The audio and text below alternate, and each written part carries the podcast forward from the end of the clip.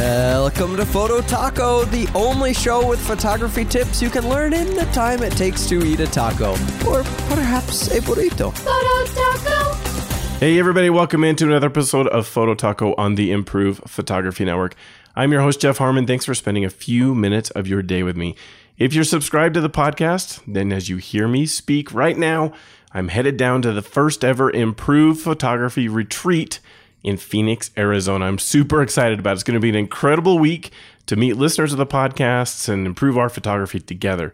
Now, Jim has said he intends to do another retreat in 2018. So, if you missed out on coming this year, then stay tuned for your chance to come and shoot with us next year. All right, now before I start, I promised a quick shout out to my 1000th follower of my at Harmon Jeff Instagram account. Matt Hayek was that lucky 1000th follower, and you need to check out Matt's really beautiful photography work. He posts that work on Instagram under his super creative account name, which is one of the things we pointed out in the last episode about how to Instagram like a pro. His account name is at Matt Hatton NYC, and it's really cool because as you know, Matt, it's Manhattan and it's New York City, all kind of combined into one thing.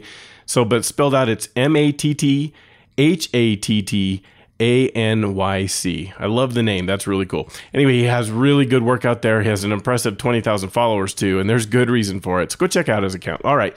In this episode, I'm going to tackle a question from listener Angela Norton, who loved the culling like a pro episode. Now, before I read her question, I wanted to say culling for beginners or people who may be finding Photo Taco for the first time and are just starting out, culling is the word that we use to describe the process of narrowing a bunch of photos that we've taken down to our best photos.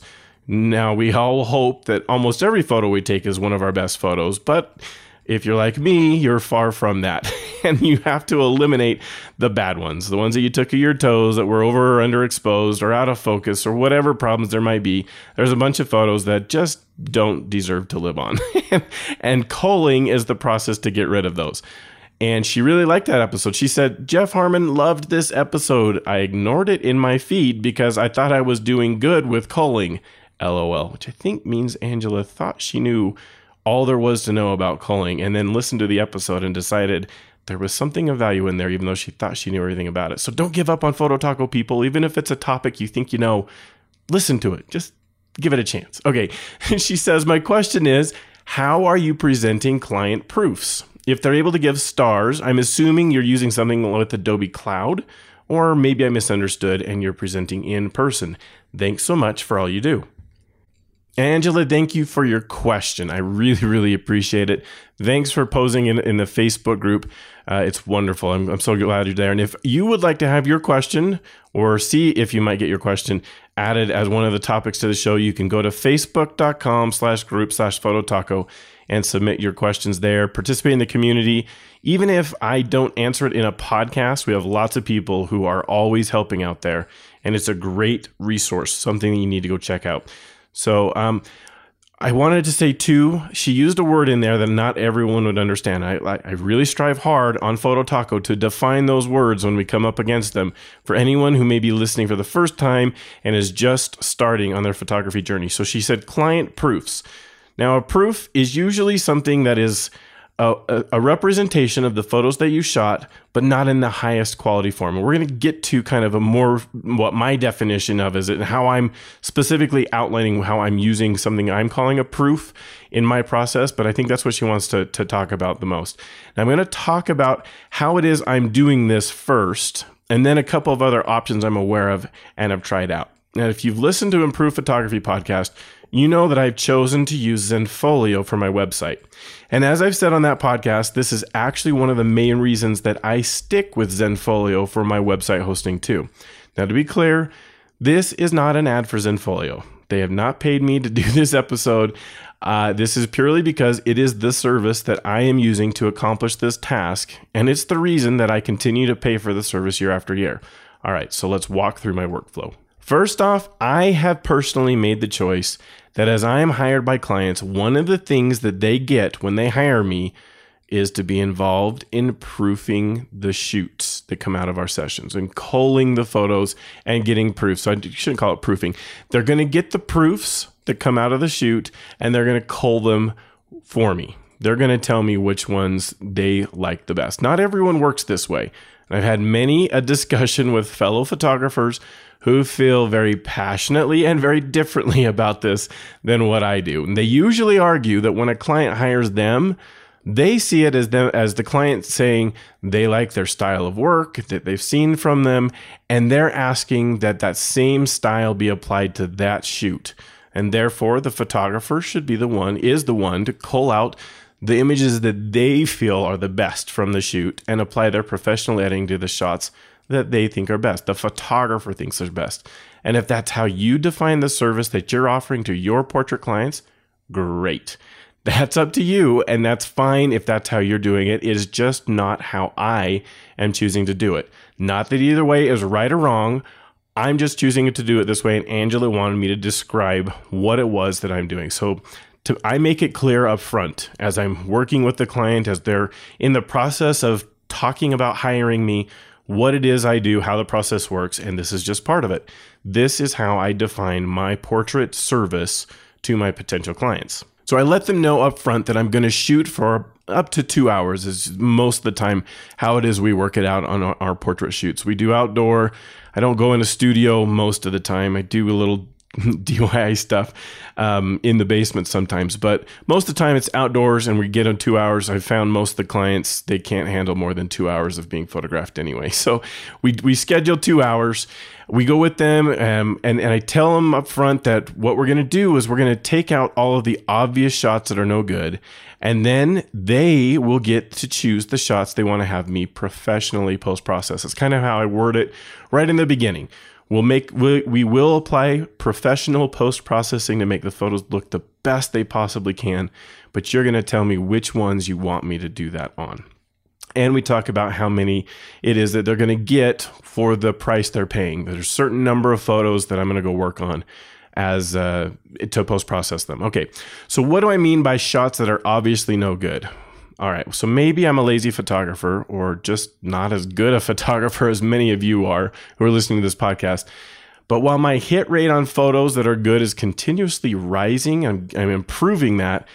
I still have exposure test shots and shots I didn't quite nail the focus on, and shots of my feet somehow end up in there a lot too.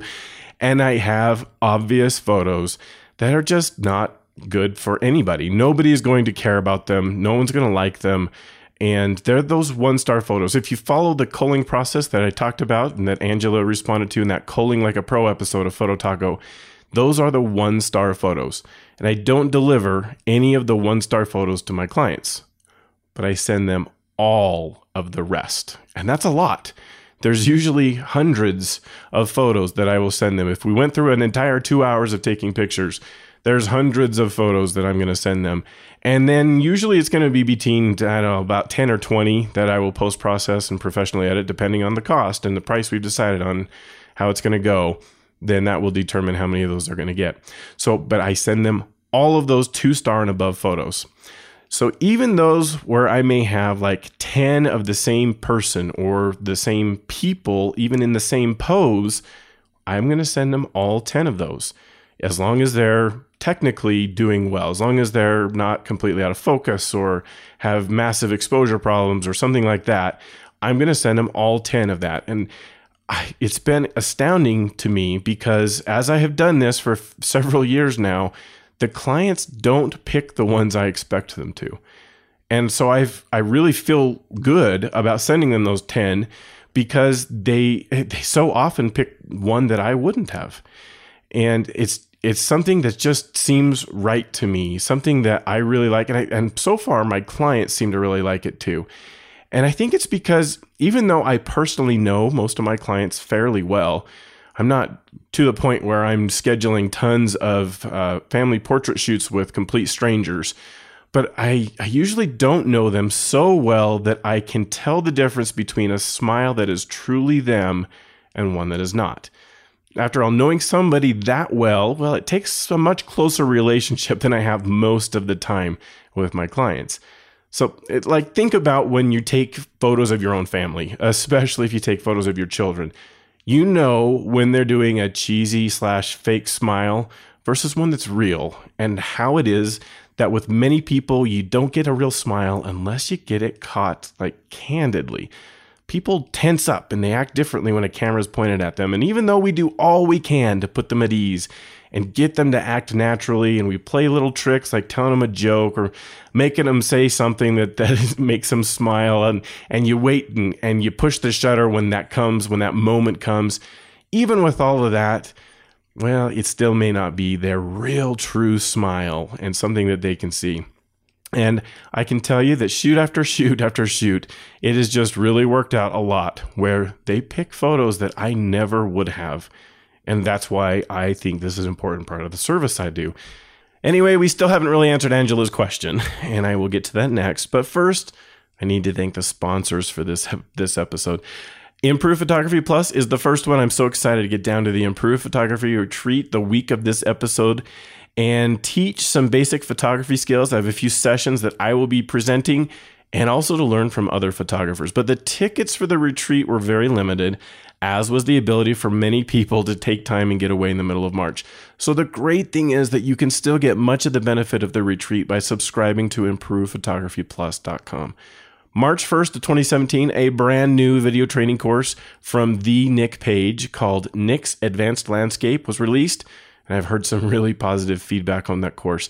Subscribers get immediate access to everything Improve Photography has ever produced over the years, including video training like Nick's Advanced Landscape to, uh, Video Workshop, presets, and access to many of the hosts of the podcast on the Improve Photography Network. It's only $19.95 a month to subscribe, and you can start your free trial today by heading over to improvephotographyplus.com. I want to thank Jim and improvephotographyplus.com for making this episode possible. This episode is also made possible by Macphun Luminar. I did a full podcast episode where I made 10 observations about the Luminar post processing software, kind of a replacement for Lightroom and Photoshop mixed together. They have some more work to do to get to, to be fully on par, but it is really fun software to use, especially for the price. It speaks right to my hobbyist budget heart at only $69 with no ongoing subscription pricing. Even better, if you use coupon code PHOTOTACO, so all one word, PHOTOTACO, you get $10 off, making it only $59.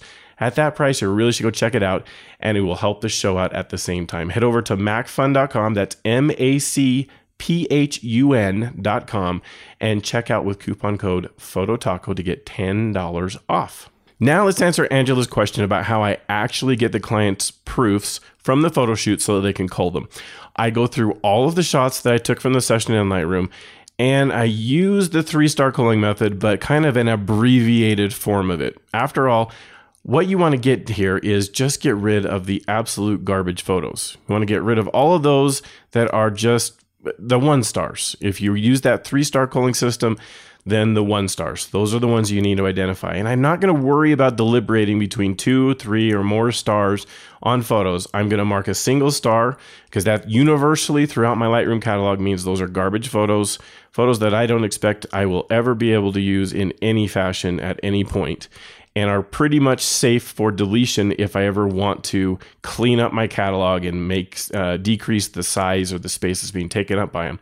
So I'm going to go and I'm going to mark those one stars. I don't need to worry about the rest because remember the client is doing that for us. The client is going to be going through these photos and telling us telling me which ones they want me to professionally post process and which ones are their favorites. So I got to fire the one stars, and I'm going to do that as fast as I possibly can, as fast as Lightroom will let me, which can be kind of a problem. But but we're not talking about that in this episode. Okay, so I filter down once I've once I've gone through them all and I've picked out the one stars.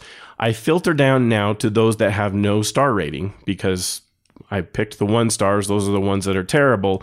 And if I tried to say like two and above, well, that will produce nothing since I didn't go and spend time on doing two and three stars. So I pick those that have no star rating and I will export them out to my hard drive in a special location for proofs. I've I've made a folder where I have proofs and I put all the proofs that I send to all my customers. And I export out of Lightroom with the selection to choose to do the resolution of 1024 pixels on the long edge. That's right, a tiny 1024 pixels wide or high on a photo. This is why they're called proofs. They're not supposed to be full quality photos. They're not supposed to be good enough that a client can do much with them besides verify that the smile looks right, that the eyes look right, the scene looks good, and kind of say, "Yep, that one is the best of the this group of photos." And uh, and I make them that small for three reasons. The proofs are made that small for three reasons. Number one, it takes way less time to export out of Lightroom and less time to upload them to my Zenfolio site. Number two, the photos load much faster for the clients as they're going through them, either on mobile or on a computer, and that experience is critical. You don't want to have them waiting for images to load while they're trying to look at photos. They're probably going to be comparing them one to another a lot. You want to be able to have them go back and forth, back and forth between photos very quickly so that they can get this process isn't frustrating to them either. And the last one is well, they're not big enough for the clients to do a whole lot with them besides what we're intending here for them to be proof so they can pick their favorites. Although, personally, I'm not so worried about it, but I could see that being a benefit that a lot of photographers would be looking for, where they can't go print these things at really high size, big sizes, or just say, oh, this is good enough. I'm not going to pay you to uh, to do any other post processing on them. And I, I, sort of worked that out ahead of time anyway, because we include that in the package that they're buying, the service they have. There's a certain number of photos they are prepaying to have professionally edited. So they're incented to follow through with that still. And maybe that's part of why this has been successful for me. All right, so I'm upfront with the clients about this too. These proofs are going to be so little not only when we talk about the service I provide when they're hiring me, but also when I email them the links to the photos. I remind them at that point in the email these are low resolution photos, and I'm doing that to speed up this part of the process, and the final results will be much better. I remind them they have a certain number of photos that they've already purchased in their package that I will professionally post process. I keep using those words with them to reinforce that that's part of the value of the service I'm offering. The post processing is an important aspect that distinguishes between Uncle Bob and hiring me to do the, the photos. Um, and and that I'll make them look the best they can, and they can pay to have a, more professionally post processed if they simply can't choose. There's too many good ones, and the number that they thought they were going to have, they can't decide, and they're going to pay extra to get some more done um, that they'll have that opportunity. And I also provide them, I also tell them that I will provide them a full resolution file of any of the photos they want at no cost if they don't want me to professionally post process the photo. So, again, reinforcing that I'm adding a lot of value here. This is where it gets to be a little specific now in to Zenfolio in my workflow. In that email, I include two links to the proof photos. One is a link to use on a computer, and the other is a link to use on a mobile device. Now, the first just goes to a specific location in my Zenfolio site where they'll see their proof photos, these little tiny photos that are out there. And they have, you know, it's not a beautiful presentation by any stretch. It's functional, it's pretty easy to figure out how to use and uh, and they the customers seem to, to do well with it. But this but and, and you can load that on a phone. You can go into Safari or Chrome and you can load that on a phone and it works. It's just not great. That's why I send that second link because Zenfolio has a, uh, an app, a native app on mobile devices called Photo Moments. And you can get it out of the Apple Store or the Google Play Store. And when they click on the link, when the client clicks on that specific link, then the phone takes them to the App Store because they don't have the app yet.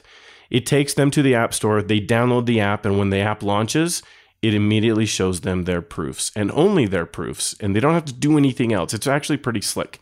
I really like how that works out. So it's worth it to me to send two separate links so that they can use those to pick their favorites. And I found that my customers generally use both. They usually start out on their phone first they clicked the link, they like the photos, they may even share them to Facebook right there because they usually are like, wow, these are good. Even though I haven't really done a whole lot to them yet, I applied a preset, an auto fix portrait kind of preset, and uh, didn't spend any more time than that on doing it. And they're they're already happy enough with the results that they they tend to want to share stuff on Facebook or Instagram already right from there, and that's okay.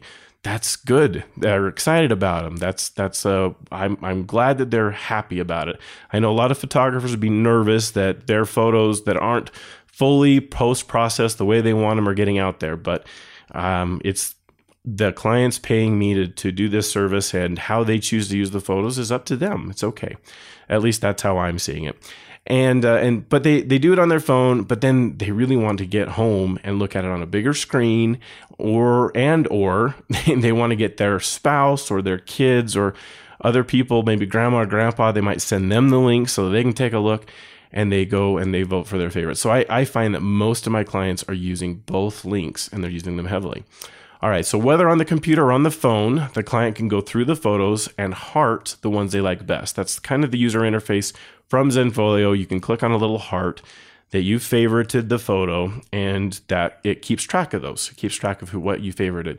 When they're done, when they've favorited the number that they've been allotted, or in a lot of cases, like I said, they favorite more than they were allotted and then they pay extra to get those extra ones post processed they hit a little button either on the web page or in the mobile device that sends their favorites to the photographer and i get an email saying they sent me their favorites and i can see which of the photos they hearted. This is a there's a price level with Zenfolio you can pay so that those hearted those favorited photos they end up kind of syncing directly to lightroom but i don't pay for that level because I can do it without it just fine. It's it's almost it's almost as good as being automated. It's not quite, but it's worth saving a little money with my Zenfolio service fees to uh, to not have to pay for the extra level to get there. So what I can do is I can get the list, I uh, copy it, and then I paste it into like Notepad or Word or some editor where I can put commas in between the names. And uh, the file names are what I'm, I'm getting out of Zenfolio that the customers favorited. And then I just go into Lightroom and I go in the library module. I add filtering, custom filtering by text.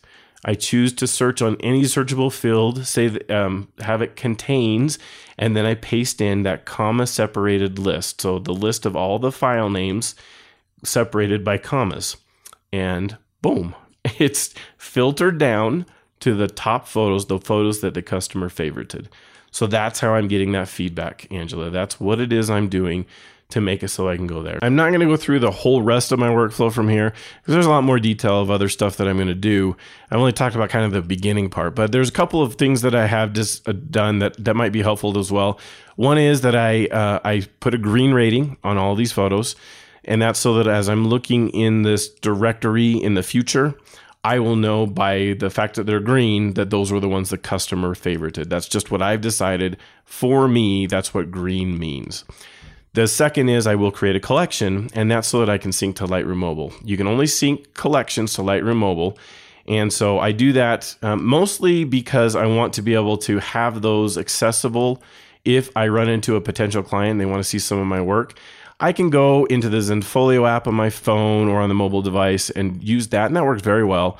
Or I can um, go to my just my normal Zenfolio website and and browse on the phone. It's not as great as an experience there. But um, the other thing is, I can actually work on these when I'm out and about if I want to. I haven't done a ton of that. I'm not saying the experience is like super good for for doing that, but I have actually done that a little bit. So anyway, I, it's helpful. I like having the option. If nothing else, it doesn't cost anything to create a collection and, and put them in there. So I do that too. Um, and and that's kind of where I'm just going to end up on, on, this episode. Then I hope that answers your question, Angela. Before I close up, I do want to say that I have tried a few other products just to see if I liked how they function as well or better than Zenfolio for this. Now, and specifically, we're talking here about getting client feedback on proofs, right? Just that specific feature. So I've checked out Pass. Pass is a product that a lot of photographers here at Improve Photography really, really like. And the client's experience is really super good with that product. It's really good for delivering your final uh, your final photos to a client. It's super for that. Uh, very good product for that. I don't think it does a good job at this specific feature of having the client proof, get proofs, and call them and provide feedback on which ones you want they want to have you post process. The other product, though, that I have tried that's really actually close is Lightroom Mobile. And it's something that I could consider replacing what I'm doing here with Zenfolio. It's getting close to it. Um, I would have to change my workflow and make that collection much earlier in the process because, again, you can only sync collections to Lightroom Mobile. But clients can go and star rate their photos. Like they have the same ratings that you have in Lightroom. So they you can have them, you can tell them, yeah, just go put stars on the photos that you like the best. And, uh, and then that will directly sync to your Lightroom catalog for you. You don't have to go copy and paste anything. Uh, it's probably a little bit more like what you get if you paid for the higher level of service from Zenfolio. The downside that I've seen with Lightroom Mobile and why I haven't gone that direction so far is that they have to create a login to do that. And when you do it, it felt way too much like you're creating an account with Adobe rather than an account with me. So they kind of have to do that with the Zenfolio site too. They do have to kind of create an account. I think you can do quite a bit without creating an account, but you can't really send it to the photographer without creating an account. But the experience is different and it's branded for me. It makes the the client feel like they're creating an account with me and my website instead of an account with Adobe. So I didn't really like that. Uh, I, so uh, I'm not really considering doing that yet, but I'm going to keep an eye on it because if that changes, I may change providers at some point. This is really literally the biggest thing from Zenfolio why I'm sticking with them for my site today. Um, I have checked out some other sites that can provide this capability as well. I'm not really going to go through those. And I'm sure there's tons I haven't checked out. And I'm not suggesting the Zenfolio is the only way to accomplish this goal. Lightroom Mobile is another way I know you can accomplish this goal. It just is the best way I've personally seen it done at a reasonable price today. So that's what my experience was. And that's what Angela asked for the details on. So now I've provided them. And I hope that you enjoyed the episode. And that's it for today. I hope you all enjoyed it. As a quick reminder, you can suggest topics for the show through Facebook at facebook.com slash groups slash phototaco or through Instagram. You can message the official account at Phototaco Podcast. I'd love to see you tag the podcast in your work or through email where the address is phototacopodcast at gmail.com. No question too basic or too complicated for the show. If I don't know the answer to the question, I'll see about bringing an expert on or I will research it thoroughly. Don't forget to check out the other podcasts on the Improved Photography Network too. We have Portrait Session, Tripod, and of course, Improved Photography. And as of the recording this episode, I think we'll probably be about a week out or so on having our brand new travel photography show, Latitude. So make sure you stay tuned for that. It's not published yet. People have been really antsy to see the podcast show up in their iTunes or their podcasting application. It's not published yet, but we're getting there. It's just a timely, it, it takes time to get that done. So be patient, stay tuned. It's going to be worth it. It's going to be a fun show. Also, take some time and head over to the mothership, improvephotography.com, for news, gear, and other photo tip articles. It is the best way to improve your photography. Photo. Views expressed on this program by independent host guests and callers do not necessarily reflect the views of Improved Photography LLC or its advertisers. Some links mentioned on this program are affiliate links where a commission reserved. Olay!